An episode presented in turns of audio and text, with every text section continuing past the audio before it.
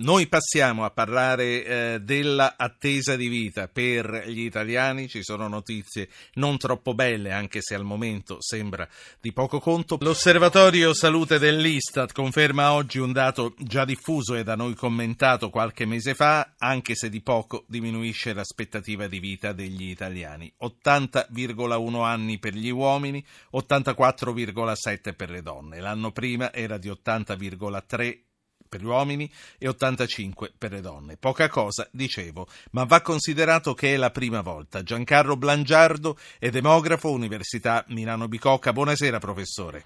Buonasera a lei e ai suoi ascoltatori. Professore, ne abbiamo parlato proprio con lei quando uscirono le prime proiezioni. Si ipotizzano più possibilità per leggere questi dati, dal calo delle vaccinazioni anti-influenzali alla rinuncia a curarsi per l'aumento dei costi a carico del cittadino. Questo dicemmo 3-4 mesi fa quando ne parlammo. Oggi che cosa pensa?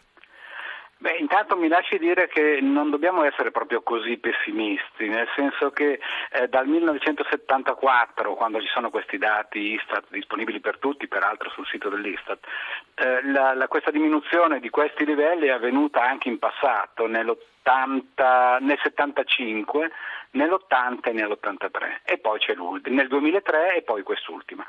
C'è da tenere presente un'altra cosa però, tutte le volte in cui si è verificata una modesta riduzione in passato, l'anno successivo c'è stato un forte recupero, cioè per capire eh, si perde uno 0,2, uno 0,3 ma poi l'anno dopo si guadagna un più 0,6-0,7. Quindi siamo ottimisti, speriamo che i dati del 2016 ci portino a questo tipo lei, di Lei ci crede, ha ragione di crederlo questo?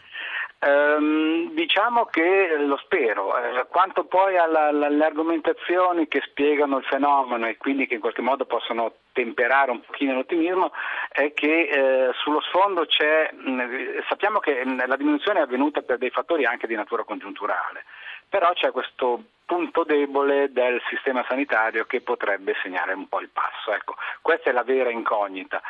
Eh, però insomma siamo ottimisti, stiamo a vedere, speriamo di riuscire a riprendere. Certamente c'è da dire che nell'arco di 40 anni eh, sia per i maschi che per le femmine abbiamo comunque guadagnato 10 anni di vita attesa, che non è pochissimo. Negli altri paesi europei eh, il trend come va? Eh, mi faccia ricordare agli ascoltatori che volessero intervenire e fare loro delle domande a lei, mandino subito un messaggio con il loro nome al 335 699 2949 e tac tac noi li Allora, come va in Francia, in Germania, negli altri paesi europei?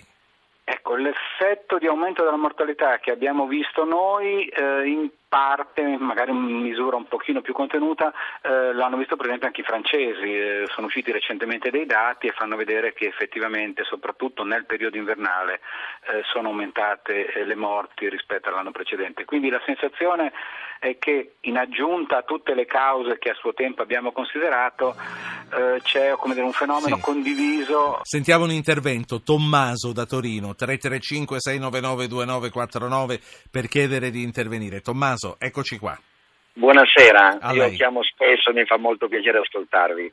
Senta, io sono un pochino incredulo in questi dati che vengono sparati a secondo del momento, perché penso, e io magari sbaglio, sicuramente non sono un professore, quindi non riesco a capirle, però ce le sparano a secondo, visto che si preparano a fare la riforma della pensione, e magari devono tenersi qualche scusante per poter diminuire o alzare come vogliono le, l'età pensionabile. Beh, dubitare Sono dell'onestà intellettuale incredulo. dell'Istat è un po' no, no, no, ardito, eh, no, insomma. Me, eh, vede, però a volte abbiamo tanti dati, a volte che ci sparano e poi sono contrari, ecco, questo era. Però, ripeto, sono un incompetente, un ignorante, quindi sono un po' restio a credere. Sì, no, ma anche, anche, io che sono eh, incompetente e ignorante sono restio a, no, sono eh, portato a crederci invece perché non vedo perché un'istituzione dovrebbe sparare a caso questi dati. Grazie Tommaso. Eh, professor Blangiardo, sono dati sparati a caso? No, non sono sparati a casa anche perché i morti ai noi sono morti. E quindi quando si conta il numero dei decessi in un anno e si scopre che ce ne sono 50.000 in più, eh beh, evidentemente questo ha degli effetti perché aumenta le probabilità di morte, perché evidentemente eh, la, la, probabilità di morire è stata un po' più alta e tutto questo nel calcolo, in un calcolo non semplicissimo, comunque che si può cogliere nelle, nelle apposite fonti, ehm, porta a determinare qual è poi la durata media della vita a quelle condizioni di sopravvivenza. Quindi eh, scontiamo il fatto che è avvenuto un qualcosa che è certo sia avvenuto, perché ripeto le morti eh, sono successe, e che ci ha portato a determinare sì. questo parametro della sopravvivenza in quei termini. Ho altri due ascoltatori, sono Salvatore e Silvano, e c'è Rai News 24 in arrivo. Salvatore Avellino, vada lei. Buonasera a tutti, mm, volevo intervenire anche perché sono un medico e quindi volevo in qualche modo testimoniare quella che a mio giudizio è realmente una, un problema che si sta creando.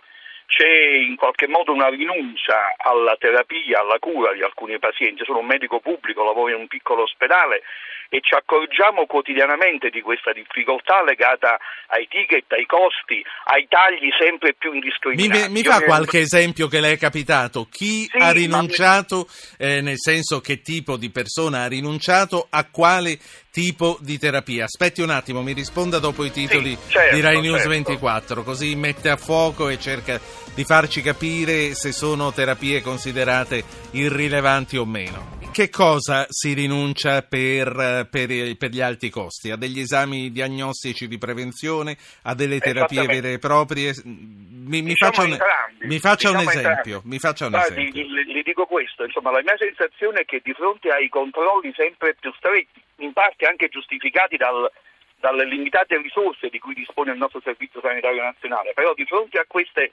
diciamo, ristrettezze oggettive c'è stato un aggravarsi dei controlli e delle, dei, dei tagli che fa sì che molti pazienti ormai sì. rinuncino io, alla, ma adesso alla, la saluto, la saluto, le chiedevo, questo me l'ha già detto, io le chiedevo, no, no, no, invece no, mi diano una, una risposta. No, terapie mi dica, sicuramente, soprattutto trattamenti di prevenzione e terapia per quelle Mi dica, lei ha visto una signora rinunciare a fare una mammografia, una coloscopia? Pazienti anziani rinunciare a trattare malattie come il diabete o come l'ipercolesterolemia che poi prevenendole evitano le malattie come l'infarto. Certo, è, è, questo che volevo sentire. Grazie Salvatore. Ma forse qui bisognerebbe capire anche quanto l'informazione eh, serve a fare capire che curare un diabete è fondamentale, come diceva il nostro ascoltatore, anche per prevenire un infarto. Silvano, Verona, buonasera.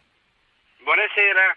Prego. Eh, io proprio Uh, io proprio oggi ho visto sul Corriere che parlava dell'aumento verso fino al 2050 dei centenari in sì. una maniera spropositata. Sì, è di questo eh, che stiamo parlando, sì. Ecco, e appunto, allora questo aumento che parlavano in Italia ora sono 25.000, si parla di 200-215.000, al che allora mi farebbe pensare, anche qui c'è una contraddizione fra persone che invecchiano, cioè diminuisce l'età di invecchiamento, però aumentano i centenari in una maniera che viene calcolata... Certo fino a 215 mila. Ecco, allora, eh, infatti noi siamo comunque, grazie Silvano, eh, professor Blangiardo, siamo comunque il paese che, nel quale c'è il boom degli ultracentenari. Come vanno a braccetto questi dati che stiamo discutendo?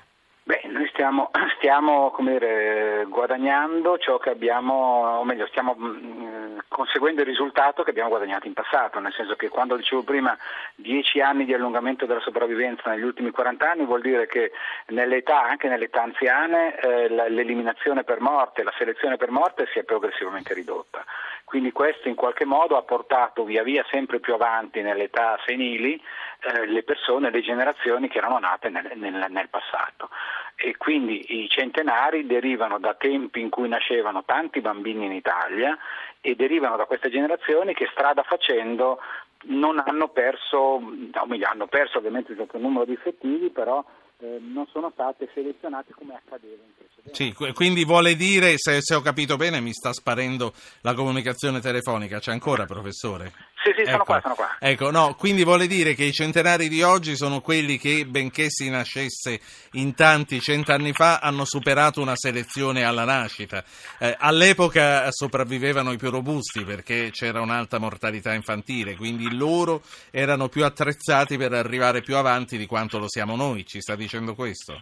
Nel senso che hanno guadagnato l'effetto di abbassamento della mortalità infantile e poi di guadagni anche nell'età da adulti e poi adesso hanno avuto guadagni anche nell'età senile. Quindi nel corso della loro vita eh, in qualche modo hanno beneficiato del progressivo allungamento della sopravvivenza. Un'ultima cosa professore, immigrazione come risorsa, saranno gli immigrati a pagarci le pensioni?